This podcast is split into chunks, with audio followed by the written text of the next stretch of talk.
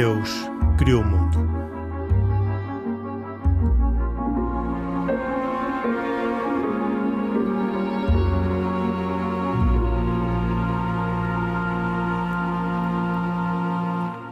Boa noite e bem-vindos a mais esta edição de E Deus Criou o Mundo. Comigo estão Isaac Assor, Pedro Gil e Khalid Jamal, participantes habituais neste programa, que tem cuidados técnicos de Jorge Almeida e produção de Carlos Quevedo. Vamos falar de uh, temas hoje talvez um pouco mais ligados ao mundo católico. Na semana passada falámos sobre temas muito ligados ao Islão. Um, mas o mundo católico continua a surpreender-nos com notícias sobre a pedofilia, sobre gestos do Papa que uh, uh, continua a, a, a, ter que intervir neste dossiê. E eu diria com um mundo que cada vez olha para este assunto com mais descrença e com mais. Uh, com mais desapreço, para não dizer desdém, pela Igreja Católica, que parece ficar toda ela uh, metida no mesmo saco, uh, como se todos tivessem praticado os mesmos atos, os mesmos crimes, como se todos tivessem acontecido hoje e como se nada tivesse sido feito para que deixassem de acontecer. E, portanto, uh, não sei se este é um problema de comunicação ou se é um problema estrutural, Pedro Gil. Eu penso que é um problema que é estrutural até certo ponto e é, passou a ser um tema de comunicação a partir desse mesmo ponto e, e tornou-se, sobretudo, um problema de comunicação, que é compreensível e acho que não, não vale a pena é, lamentar excessivamente que ele esteja a acontecer, porque é, faz-me lembrar um bocado as imagens é, da explosão de Beirute, em que nós vemos na imagem a explosão a acontecer, depois a onda de choque chega-nos depois com uma violência enorme, com som e com a destruição só a acontecer a posteriori, assim, à distância. Uh, assim, eu, em aulas que dou, já me aconteceu dar aulas na, numa pós-graduação no Instituto Superior de Ciências Sociais e Políticas e falo um bocadinho sobre a questão da gestão de crises e falo, chamo a atenção de que eh, as, uma, uma instituição, as pessoas podem atravessar crises em que só naquele momento pode ser só emoção que está a acontecer e já não haver um problema real. Portanto, há um desfazamento entre o problema real e o problema comunicativo. E, e mostra um gráfico que, porque isso está feito para os Estados Unidos, sobre os anos em que aconteceram os abusos, e os, a, curva é altíssima e altamente preocupante, a subir no início dos anos, dos anos 60, a atingir o ponto máximo a meados dos anos 70 e sempre a cair até ao máximo, até quase ao fundo, nos, nas décadas posteriores. Mas uh, a preocupação sobre o assunto só nasce nos anos a seguir ao ano 2000. Portanto, numa altura em que o problema, na realidade, está bastante atenuado, embora, evidentemente, qualquer caso que hoje em dia aconteça, ele é sempre gravíssimo. E nós ainda, ainda estamos dentro dessa nova sensibilidade e continuamos, ainda bem, a ficar sempre magoados de cada vez que há notícias novas, seja de, de relatórios que hoje em dia sejam publicados, seja de notícias de bispos que são eh, censurados por não terem coberto eh, casos ou não ter gerido bem os casos. Oh, Pedro, então, tentando organizar a conversa, os casos de que se fala hoje são casos atuais ou continuam a ser casos do passado? Quando se falam de casos pontuais, são casos do presente. Quer dizer, foi preso um sacerdote porque uma atuação sobre um caso concreto. E essas notícias Portanto, continua todas... a haver casos sim, concretos sim, continua. na atualidade. Con continua a haver. Portanto, o próprio facto da notícia de se ter alastrado desta maneira não faz com que uh, essas pessoas, esses sacerdotes, tenham deixado de ter essas condutas que uh, uh, os levam a ser ainda hoje motivo de, de, de, preocupação para todos. Sim, nós infelizmente não, talvez seja difícil libertar-nos por completo dos erros dos homens, não é? E mesmo os erros mais graves. Claro que eh, a preocupação é quando eles deixam de ser coisas residuais, que é quase impossível de resolver. Não acredito que haja uma comunidade humana onde este problema não aconteça. Outra coisa é quando eles ganham uma dimensão grande. E como digo, se nós olhássemos, juntássemos os relatórios até agora todos publicados, por exemplo, ainda há pouco tempo, houve um relatório, eh, e cito uma notícia do Jornal de Notícias de, de julho, novo relatório implica a Igreja Católica em 100 casos de pedofilia na Polónia. Mas isto é, cobra o arco de, eh, de muitos anos, não é? Portanto, quando vêm estas notícias por atacado, podemos pensar que é uma coisa que estão a acontecer agora. Não são. Mas, como digo, os casos pontuais são. E realmente não se resolvem por completo. Portanto, uh, há um esforço enorme. Aliás, o que há mais notícias recentes relativamente a este assunto é o conjunto de decisões, decisões que significam responsabilização de pessoas. Inclusive. Por factos acontecidos no passado. Sim, ou no presente, como digo, pode haver aqui uma mistura. Eu sei dizer que, agregando todos os casos, as décadas piores foram as décadas de 70, de 60 e 70. Tudo o que vem para aí é, é sempre a descer, sempre a descer em todos os casos. Pronto. O conhecimento que estamos a ter é que só é recente. Pronto. É o conhecimento que temos desses casos. Pronto. É, isto assim como um, um ponto principal. Agora, é, o que é que tem havido recentemente? É notícias importantes a dizer que há, há bispos, por exemplo, eu tenho aqui uma notícia que diz que peritos em prevenção de abusos fazem uma formação para 165 bispos e representantes de 18 países. Isto, isto é uma muito boa notícia, claro. É, é, é significa que está-se a formar um conhecimento é, que eu até diria que é cada vez mais uh, útil para a sociedade inteira, inteira porque assim, é, é bom sempre saber que, que, infelizmente este é um problema que está muito alargado. Uh, ainda há pouco tempo também vi notícias sobre o problema no, no, Observador, tenho aqui uma notícia a dizer, relatório afirma que o FBI cometeu erros básicos no caso dos abusos sexuais de Larry Nassar a jovens atletas, um treinador das, ginastas eh, alemãs. Depois, alemãs americanas. Não, americanas perdão. Uh, também vemos numa notícia de 25 de julho a dizer que mais de 250 uh, acusados de abuso sexual de crianças no, na Inglaterra e na Irlanda no movimento escotista, sendo que não são movimentos católicos, concretamente no, no Reino Unido. É, portanto, este é um problema sistémico, realmente ele está muito estendido. Uh, e esta ciência que se está a gerar e a trabalhar muito na Igreja Católica sobre como gerir estes casos, como criar uma cultura de cuidado, de proteção, não só a menores, mas a pessoas vulneráveis, e o que determina modos de gerir espaços, atividades em comum, e depois, como é que se faz a gestão das, das denúncias? Como é que se detecta um caso? Porque estes problemas são muito complicados. Entre outras razões, isto é uma das coisas que está verificada, é que uma pessoa que tenha sido vítima de, de um abuso geralmente não consegue falar do assunto se não passados 30 anos também. Isso também explica um bocado que nós dos anos 60 e 70 tínhamos muitas notícias e das décadas mais recentes que eu queria perguntar ao Pedro, que é, há pouco quando estavas a dizer que o problema hoje é mais visível, talvez tenha a ver um bocadinho com as circunstâncias em que vivemos atualmente, que é a informação prolifera mais e se calhar as pessoas estão mais confortáveis para falar disso hoje do que no passado, não? Eu imagino também que sim. Quanto mais se falar do assunto, isto, isto é, as notícias desta natureza são sempre magoam sempre toda a gente porque são desagradáveis, certo? Mas também é certo que é importante falar sobre isso, porque quanto mais se falar, é mais fácil que não aconteçam. E também é mais fácil que as pessoas entendam que há um dever de falar sobre isso. Aliás, no... talvez a Igreja também tenha começado a trabalhar isto com, eh, ou dar mais importância. Muitíssima importância. Aliás, eu, eu não sei se falamos nos nossos programas que em fevereiro de 2019 o Papa convocou para Roma os chefes das conferências episcopais do mundo todo. Isto é, aquele que em cada país é o órgão de coordenação máximo dos bispos. Okay? Não manda nos bispos, mas coordena. É, são pessoas relevantes. Para, para refletir um bocado sobre como é que haveriam de, de reagir. Do, do, ponto de vista do método, essas reuniões tiveram um, um, assunto muito importante, que é, em todas as sessões, de manhã e de tarde, começavam os trabalhos por ouvir histórias contadas por vítimas de abusos. Porque uma das coisas que se sabe é, a não ser pessoas que tenham contactado diretamente com vítimas de abusos, nós, se não tivermos contacto com essa realidade, e oxalá não tenhamos, uh, não sabemos como é devastador para as pessoas. E esse, essa audição é, é, muito importante porquê? Porque aqui é muito fácil, uh, numa instituição, organização, e eu acho que isto não se aplica somente à Igreja, não é? Eu acho que noutras instituições, é, epá, certamente, que a pessoa que nessa organização comete um delito, um crime, ela não é representativa de toda a organização.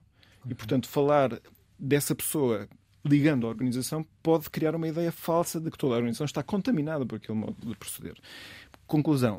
Existe, existe um instinto de preservação da própria instituição. Ora, ao ouvir diretamente as vítimas é, é muito bom porque epá, é muito pior o dano que se faz a cada uma dessas pessoas, às vezes anonimamente, clandestinamente, durante tanto tempo, do que qualquer dano que se possa, o risco que se possa correr do ponto de vista reputacional para as instituição. Pois. E portanto houve aqui uma grande inversão das preocupações da parte da Igreja. Portanto, já não é tanto saber como é que nós podemos resolver internamente o problema que possamos ter com algum prevaricador e depois tentar salvaguardar ao máximo a imagem. A, imagem, mas é, calma, nós temos pessoas que se passaram por isto, têm a sua vida completamente machucada. Então é, é fundamental saber ouvir essas pessoas que habitualmente o que querem não é como às vezes podia pensar, é querem indemnizações chorudas. É, não é isso. Querem duas coisas. Uma, ser acreditadas quando contam a sua história. Porque é uma história que habitualmente só pode ser uh, validada pela sua própria credibilidade, porque mais ninguém assistiu, não é? Não há provas, não? Pronto. E, portanto, uma reação tipo inspetor da judiciária, que eu não sei como é que atua, mas pronto, imagino que querem, exigem mais provas. Então, mas provas. Isso é das coisas mais destrutivas, quando alguém quer, vem apenas contar a sua história para que a sua história seja ouvida e escutada. Isto é o primeiro ponto. O segundo ponto é que as pessoas querem que nunca mais volte a acontecer com outras pessoas. Conclusão, não se trata apenas de ouvir, mas ao mesmo tempo estar sempre a pensar é nós estamos a fazer tudo aquilo que devemos fazer para evitar que estas coisas aconteçam. E isso são tudo uh, mecanismos que estão a acontecer dentro da Igreja Católica de uma forma sistémica. Ora, ora bem, então era precisamente aí que eu queria ir. Uh, o Pedro Gil, pelo que diz, dá, dá a entender não sei se o mundo reconhecerá isso, mas dá a entender que a Igreja Católica hoje, ao contrário daquilo que aconteceu no passado, está do lado das vítimas e está do lado do apuramento da, da verdade. Um, vamos admitir que o mundo acredita que assim seja, vamos a, a, a aceitar isso que o, que o Pedro Gil está a dizer, mas a pergunta seguinte é o que é que a Igreja Católica faz para que não volte a acontecer, mesmo sabendo, já tendo ouvido dizer-lhe, que a estatística nos mostra que depois de ter subido muitíssimo o número de abusos nos anos 60 e 70 do século passado, eh, a partir daí esteve sempre em queda, mas uh, todos os números acima de zero são eh, na perspectiva que estava a querer passar da Igreja Católica, então são preocupantes. Muito o que é que a Igreja faz para que a preocupação se transforme em atos de prevenção? Certo. Então, eh, coisas acontecidas depois de 2019, que foi esse ano em que aconteceu esta grande magna reunião do Papa com os responsáveis máximos de pessoas da Igreja em todo o mundo, foi, eh, por um lado, criar eh, gabinetes de prevenção em todas as dioceses. E aqui em Portugal já aconteceu, todas as dioceses, que, porque eh, eh, e aquilo está muito bem amarrado, no sentido de que tinham que criar os gabinetes e, a partir de, e se não criassem, os bispos estavam nesse, com essa omissão a cometer um crime, um, um delito muito importante que podia levar à sua renúncia. A coisa ficou mesmo eh, foi forçada a funcionar. Pronto, estão criados, essas comissões têm. Aliás, houve algumas, alguns comentadores que disseram que a reunião de Roma. Uh, que o Pedro Gil já referiu, Sim. não foi uma reunião de coordenação, foi uma reunião de imposição de regras. Sim, e foi mesmo o que acontece é que foi muito partilhado, precisamente por causa do clima criado dentro daquele encontro ao ouvir as vítimas, que essa parte é a parte mais importante, é saber que tipo de problemas estamos nós aqui a lidar, não é? Não tem a ver com a reputação de ninguém, tem a ver com o facto de, de, de serem atos que destroem a inocência, e não é só a inocência, é a vida de uma pessoa. A pessoa tem que ser muito ajudada nessa altura. A segunda coisa é que se criou foi para os padres e para os religiosos, portanto, aqueles que na igreja se dedicam profissionalmente não é, à sua vida de, católica, é uma obrigação em consciência de denunciar os casos de que tenham tido conhecimento, ou por terem-se presenciado. Então, isso uh, altera a regra do segredo da confissão? Não, não, não, não. É, bem observado, estamos a falar de uma pessoa que ouve dizer, porque lhe vem. Uh, uh, alguém alguém faz o comentário. Ouve, parece... ouve dizer é uma coisa isso ponto muito é, subjetiva, é não é? é? Muito especulativa também, é verdade. Esse, esse, ponto é importante. Não, não estamos a falar de notícias totalmente vagas e sem sentido. Habitualmente há sinais. São, a questão é, quando temos sinais disso, o que é que é preciso fazer? Ficamos à espera que os sinais se acumulem, ganhem densidade, se tornem altamente convincentes, ou vamos nós à procura no ativamente fundo, o que saber se a dizer não é uma denúncia, é um alerta quase, no fundo. O dever, o dever que se impõe sobre os bichos é lançarem um alerta, é isso? Não, não, não, não. É assim, a partir do momento que um padre ouve dizer que alguém se queixa de que ele tal, é obrigado a lançar esse alerta. Não, ele tem logo que fazer um, uma, um, uma informação, obrigação de denúncia no bispo e obrigação de denúncia às autoridades. Pronto. Não, desde que, quer dizer, aqui tem que haver uma, uma, uma avaliação sensata, é quando a pessoa lhe parece credível aquilo que está a ser referido. Nós estamos a falar de uma, de uma brincadeira, não é? Estamos a falar de um... E se a pessoa entender que não é credível e estiver enganado e devesse ter entendido como credível e não fez nada, o que é que lhe acontece? Se, se, se, se deixou enganar de boa fé, quer dizer, se não, não fez nenhum esforço in, in, interior não é, para ocultar, escamotear um dado que era suficientemente relevante. Estamos a falar de pessoas que não, não soube avaliar. Isso, isso pode acontecer. Os erros acontecem, obviamente. Estamos a falar aqui de mecanismos dentro que, obviamente, vão ter que falar. fazer uma pergunta, Sim. se possível.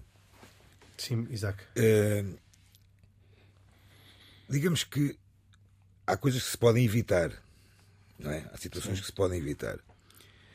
Uh, por exemplo, por exemplo, ou seja, criar, criar uma situação, muitas vezes, uh, pode-se evitar um, uma, uma situação complicada e, e perigosa. Certo.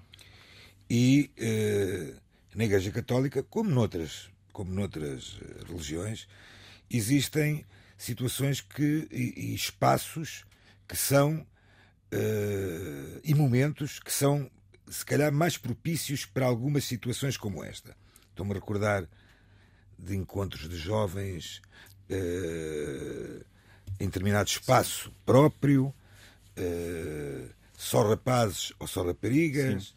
Uh, o, que é que tá, o que é que pode ser feito para evitar nesses locais situações como esta. Pronto. É aqui que nós podemos aprender imenso com a essência que já foi criada, porque existem, eh, a Santa Sé fez umas diretrizes de ordem geral que todas as dioceses tiveram que adaptar para si próprias, todas as instituições da Igreja têm para si próprias, e qualquer site hoje em dia de uma organização católica encontramos umas normas de prevenção e cuidado, Pronto. em que se diz que, por exemplo, que se, por exemplo, se há acampamentos, nunca um adulto dorme na mesma Pronto na mesma tenda que, que, que, menores.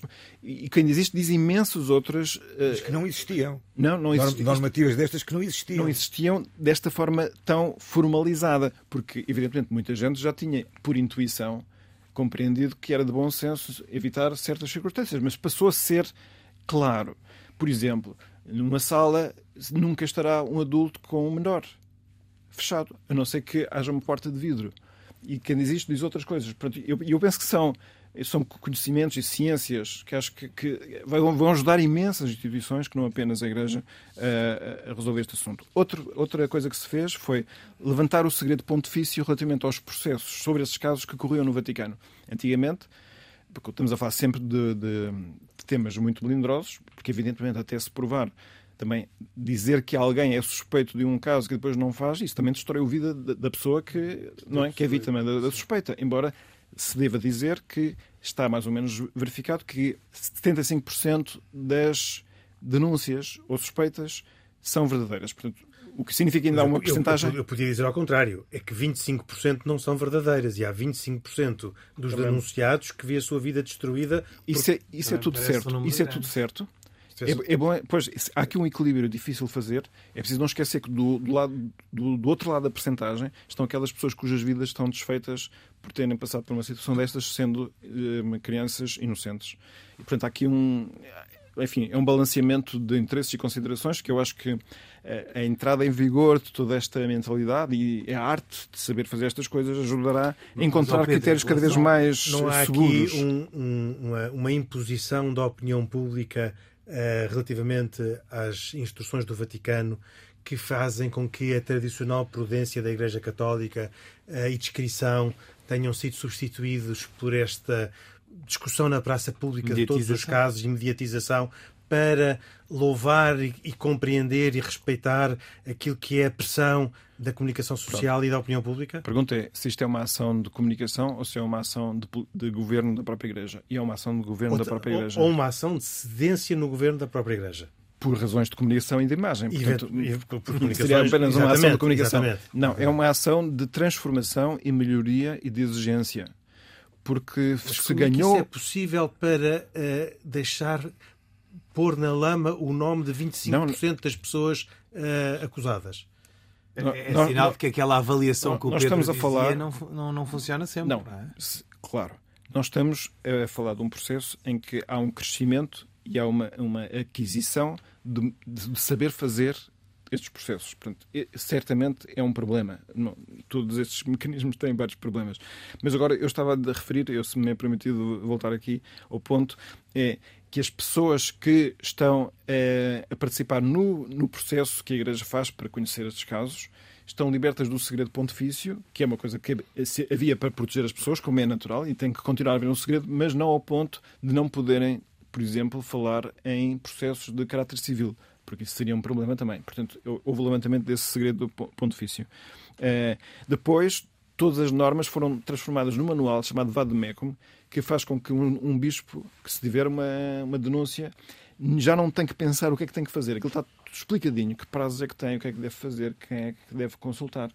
Pronto. E, e isto é todo, todo mecanismos que, que ajuda muito a perceber. Portanto, uh... aqui, para nós, eh, dos quatro, três somos juristas, a aplicação para o futuro está clara, mas uh, aqueles que no passado, não tendo esse vademecum, se comportaram de outra maneira, ainda assim são alvo de sanção. Eles não vão ser uh, alvos de sanção por terem não cumprido pormenores deste vademecum, mas só se, porventura, os bens importantes que, que tenham estado em causa e que eles não tenham gerido bem, sobre esses pontos, sim, porque para isso não é preciso regras, não é?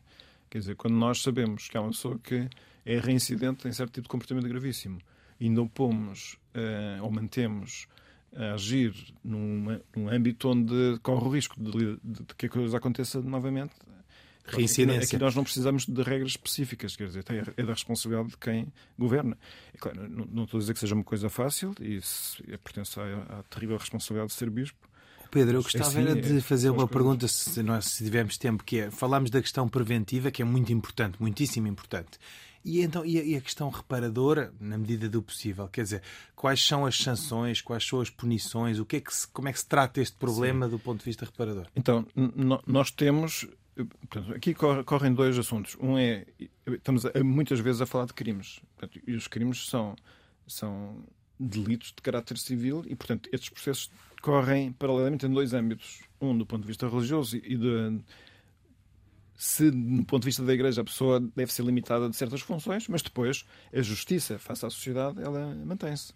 E também a justiça face aos lesados, portanto, as responsabilidades. Qual é o problema? É que existem prazos de prescrição, portanto, tempos dentro dos quais estes direitos se podem exercer ou não. E aqui entra um fator que é um bocadinho perturbador, que é as pessoas habitualmente, como digo, não têm facilidade em falar disto se não passados 20 Só denunciam anos. Tipicamente quando já a prescrição passou. É bom saber que a Igreja, uma das coisas que fez, por exemplo, foi internamente para a Igreja levantar estes prazos de prescrição, precisamente para, para que se saiba que essas pessoas que ficaram marcadas, sendo se calhar crianças, e vêm a falar quando têm 30 ou 40 anos, face à justiça habitual, já não teriam hipótese nenhuma de vir exercer os seus direitos, mas a Igreja quer continuar a poder uh, observar esses então, podemos dizer que o, que o sistema de, de, punição da Igreja é, porventura, mais severo muito ou mais, mais alargado mais. do que o neste civil. Momento, neste momento, muito mais severo. Uh, e depois, outra coisa é. Então, e, e responsabilidade financeira? Então, o que há é uma, uma orientação no sentido de Epá, acompanhar cada caso segundo a sua necessidade. Como, como disse há bocado, as pessoas, aquilo que mais pretendem são duas coisas. Poder contar a sua história e ela ser ouvida e validada, reconhecida como tendo acontecido e, portanto, haver alguém que, epá, que pelo menos sofra ao mesmo tempo, não é? E depois que nunca mais aconteça, isto no caso de, por exemplo, o agressor ainda existir, que, que haja prevenção relativamente ao agressor, mas também que não aconteça como sistema. Isto é que a Igreja enfim, faça qualquer coisa. Habitualmente, as pessoas nem sequer têm a pretensão de receber nenhuma indemnização. Mas a Igreja tem que estar aberta a que a necessidade concreta daquela pessoa possa passar por, por isso. Portanto, aqui. O Papa Francisco deu há pouco tempo uma entrevista interessantíssima à, à Rádio Cópia, agora há uma semana ou duas. Uh, e, e essa, que é a Rádio Católica Espanhola. Exatamente. Essa, essa entrevista é muito longa e tem uma parte em que fala sobre isto. Ele quer reconhecer eh, especificamente a um cardeal chamado Sean O'Malley, que é um que veste de capuchinho, embora seja cardeal, veste assim, com aquele hábito dos franciscanos. Porquê? Porque ele foi o bispo nomeado para Boston, diocese, na qual foi a maior explosão destes temas e que levou àquele filme do Spotlight. Ele apanhou é, uma diocese cheia de problemas e uma diocese com imensos processos judiciais. Ele teve que, eh, praticamente entrou em falência, teve que vender imenso património e acompanhou imensos esses casos. É ele o grande motor de todas essas transformações. O que faz pensar uma das coisas que, que tipicamente às vezes acontece, não é? Que é quando nós passamos por algumas dificuldades por fragilidade nossa, não é? Às vezes isso leva-nos a ter que sofrer tanto que aprendemos imenso à custa dessa experiência para que não se volte a acontecer. E portanto aqui também tudo o que correu mal na Diocese de Boston eh, e que levou, como digo, a muitos, muitos casos e muitas vítimas, tem servido enfim, eh, para que se ganhe uma nova visão uh, otimista sobre o futuro, é? com, a, com a esperança de que estas coisas estão a ser cada vez mais bem geridas. Ainda não perfeitamente, claro, é óbvio. Isto é, isto é a teoria já está, acho que já toda muito amadurecida. A incorporação da teoria depois na, na prática das dioceses, bem, isto é um processo lento, mas temos que ter a nossa paciência. Essa esperança, uh, que também tem otimismo, um, uh, eh, contrasta com uh, as declarações ou os números estatísticos mais recentes uh, sobre um tema relativamente ao qual já falámos recentemente. Em maio tivemos num programa a falar sobre a perda do número de católicos em diferentes países. os números de maio para agora agravam a situação, a situação quer na Alemanha, quer Uh, em Espanha. Uh, uh, a justificação dada pelo presidente da Conferência Episcopal Alemã é, é de que uh, o que está por trás de todo esta ehm, destes números deprimentes, é a expressão que ele usa, uh, são os casos de abuso sexual e enquanto a Igreja não tiver uma posição e não reconstruir um clima de esperança, uh, a situação não terá resolução. Ehm, a título de, de informação, dizer que na Alemanha as estatísticas mostram que hoje só 22 milhões dos alemães se declaram uh, católicos e destes só seis vão à missa. Que os matrimónios, os casamentos, reduziram-se para menos de um terço e que muitas das paróquias uh, estão a fechar. Há, aliás, hoje em dia, uma profissão de. Uh, uma espécie de encerrador de paróquias católicas, que uh, uma espécie de gestor de falências que está a gerir uh, o encerramento de várias paróquias na, uh, na Alemanha. E em Espanha, que foi o país que nós trabalhamos mais uh, no nosso programa de maio, a situação em julho agravou-se substancialmente. Uh, os números são agora ainda piores do que em maio.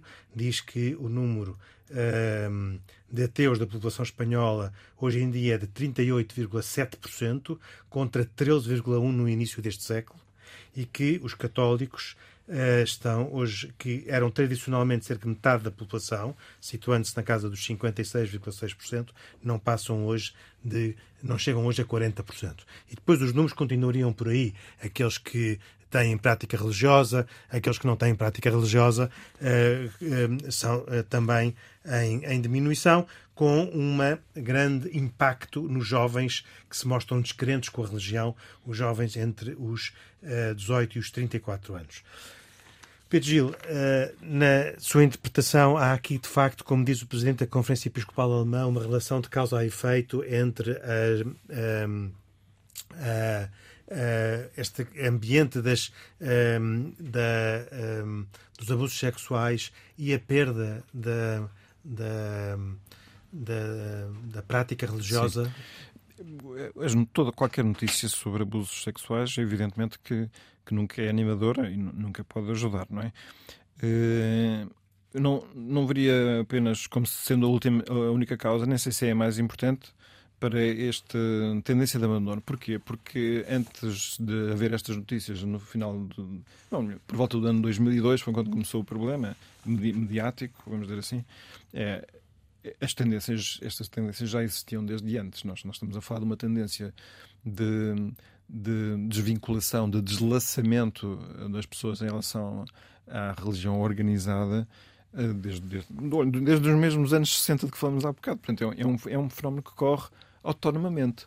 Eh, portanto, eu não vejo uma, ligação direta. Claro, evidentemente, quando nós dermos mais motivos de confiança neste ponto, eh, acho que as pessoas sentirão humanamente mais atração, até menos repugnância, porque são temas sempre muito que magoam muito.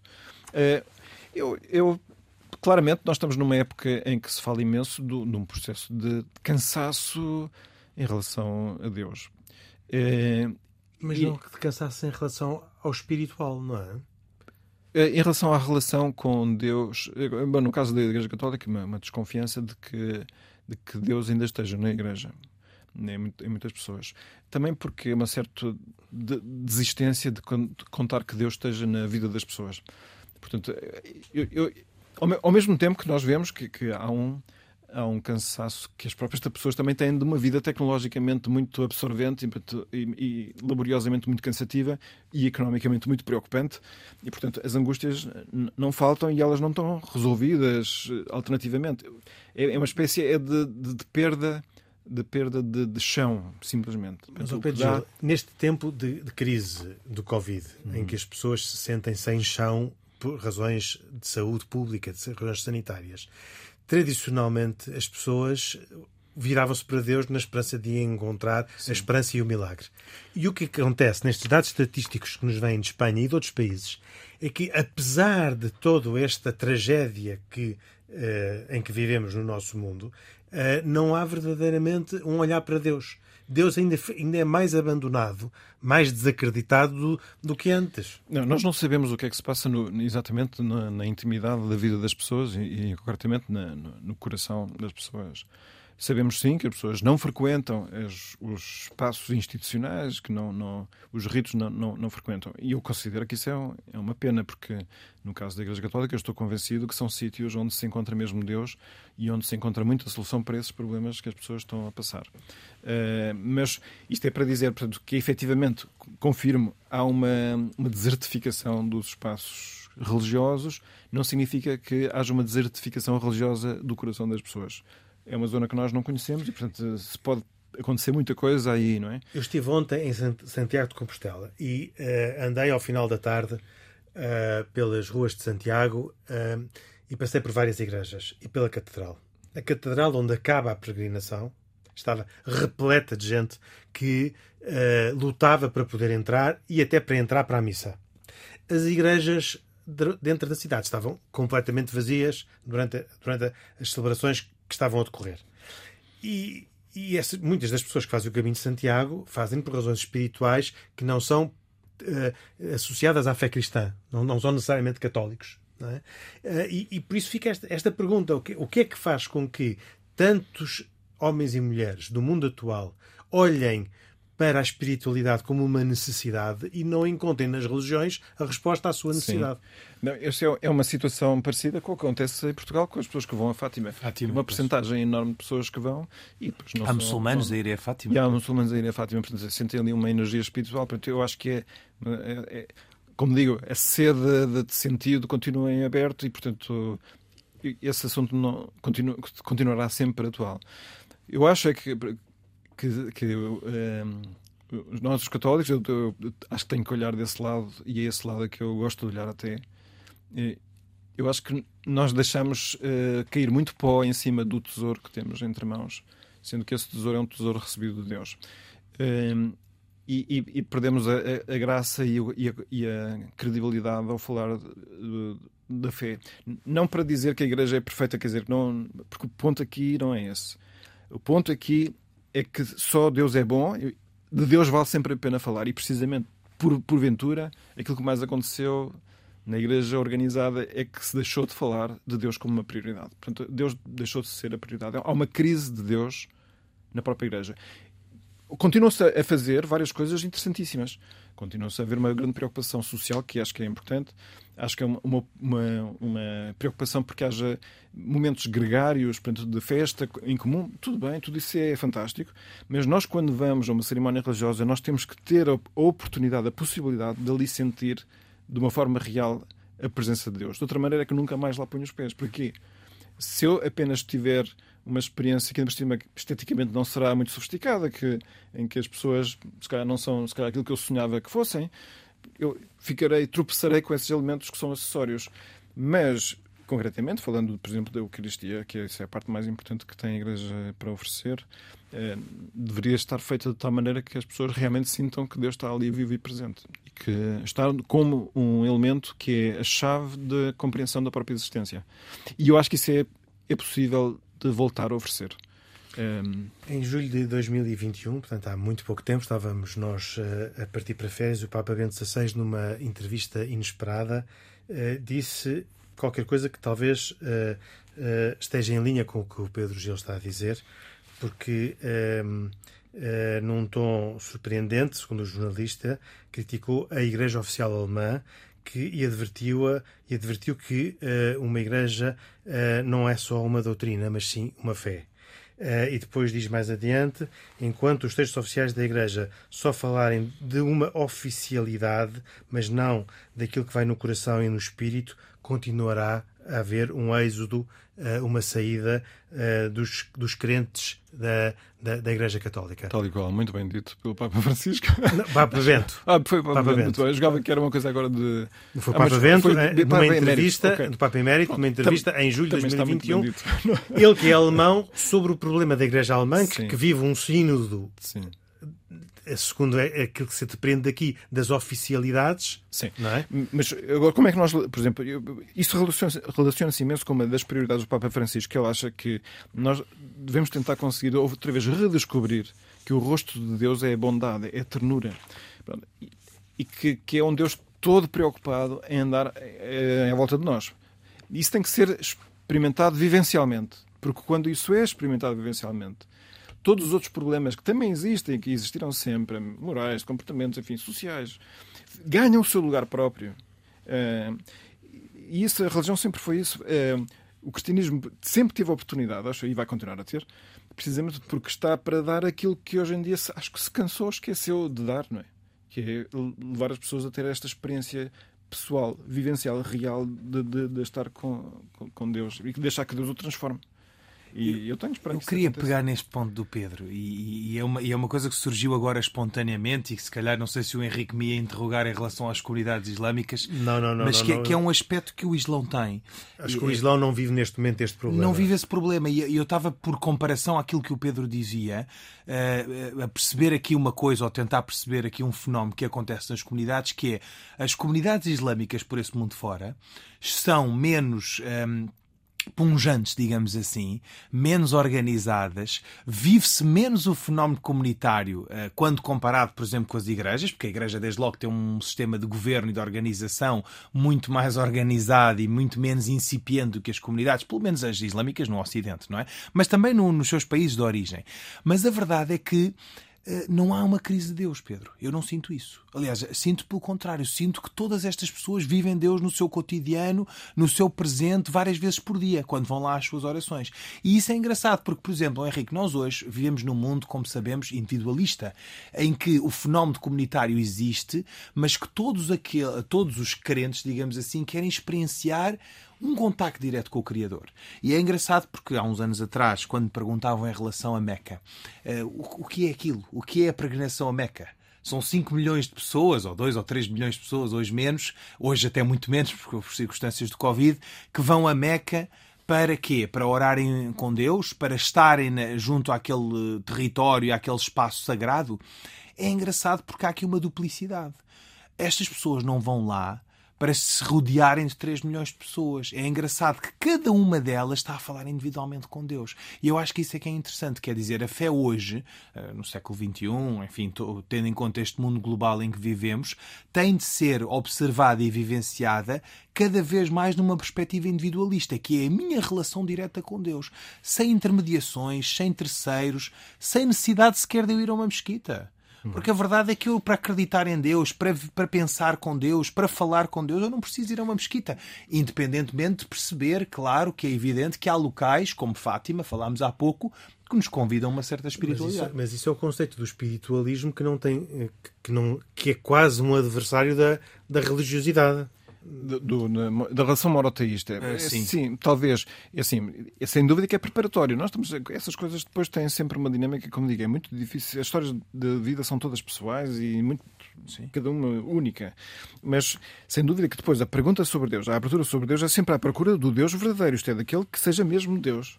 Claro. E, e, e, e é nesse ter algum cuidado para isso não sentido, jorrar noutras experiências. É, é, é nesse sentido perversas. que nós não podemos dizer, não, não, isto, Deus para mim é assim, está bem, eu posso desejar que para mim ele seja desta maneira, mas, mas ele é o não que me interessa. É, de que me interessa a mim que o meu Deus seja só meu? Eu quero o Deus de todos, o Deus, o Deus real. Pronto. Por isso a pergunta é sempre sobre a verdade. E também por isso nós neste programa uh, trabalhamos sempre com base num problema, não é? Achamos que não todos temos na verdade, porque mesmo assim, isto sem ofender ninguém. Mas, mas assim. a procura da verdade é. Agora, tem que se procurar mas, a verdade. Mas, não basta aqui a experiência que nos satisfaça psicologicamente. É pá, estamos a isto, sou religioso e tu fico como, como se caricaturalmente eu inventasse um Deus que não existe, mas que eu achava que era o meu Deus. Isso não é Deus, não é? Isso não é a minha visão de Deus, que não é porventura. Mas nesta, nesta certeza de que dois dos três não estão certos, Sim. A Igreja Católica, o Pedro Gil, parece neste momento, pelos dados estatísticos, em grande perda, porque uh, a, a, a, prática religiosa nos países tradicionais cristãos, católicos, Sim. está em grande queda. E a pergunta final e a provocação final Sim. é: a Igreja Católica corre o risco de desaparecer? Não, não vive das audiências, não é? Isto é um ponto. Depois, as comunidades uh, da. Mas vive da adesão. Não, é vivo de Deus. Eh, até, até podia reduzir-se imensíssimo. Isso não é um problema. Ela nasceu pequeníssima, pode voltar a ser pequeníssima. Isso não é um problema. Enquanto Deus estiver lá, não há problema. Mas isso não é um sinal de que, você, que os padres ou que a igreja está a cometer erros que a deixam menor ou, de, ou pequenina? Eu acho que sim. Mas em todo o caso, não é por ter aceitação e ser popular que é verdade. É verdade. Isso não, acho que não funciona assim. E depois há comunidades cristãs florescentes que não na Europa nem na América. Muito bem, e uh, com esta resposta à provocação final, uh, damos, uh, temos que terminar o programa 2, já sem tempo para as recomendações do Isaac Assor, do Khalid Jamal e do Pedro Gil, que aqui estiveram, como sempre, para mais uma edição de E Deus Criou o Mundo, com produção de Carlos Quevedo e cuidados técnicos de Jorge Almeida. Nós voltamos dois a oito dias para mais uma edição de E Deus Criou o Mundo. Boa noite, até para a semana, se os quiser.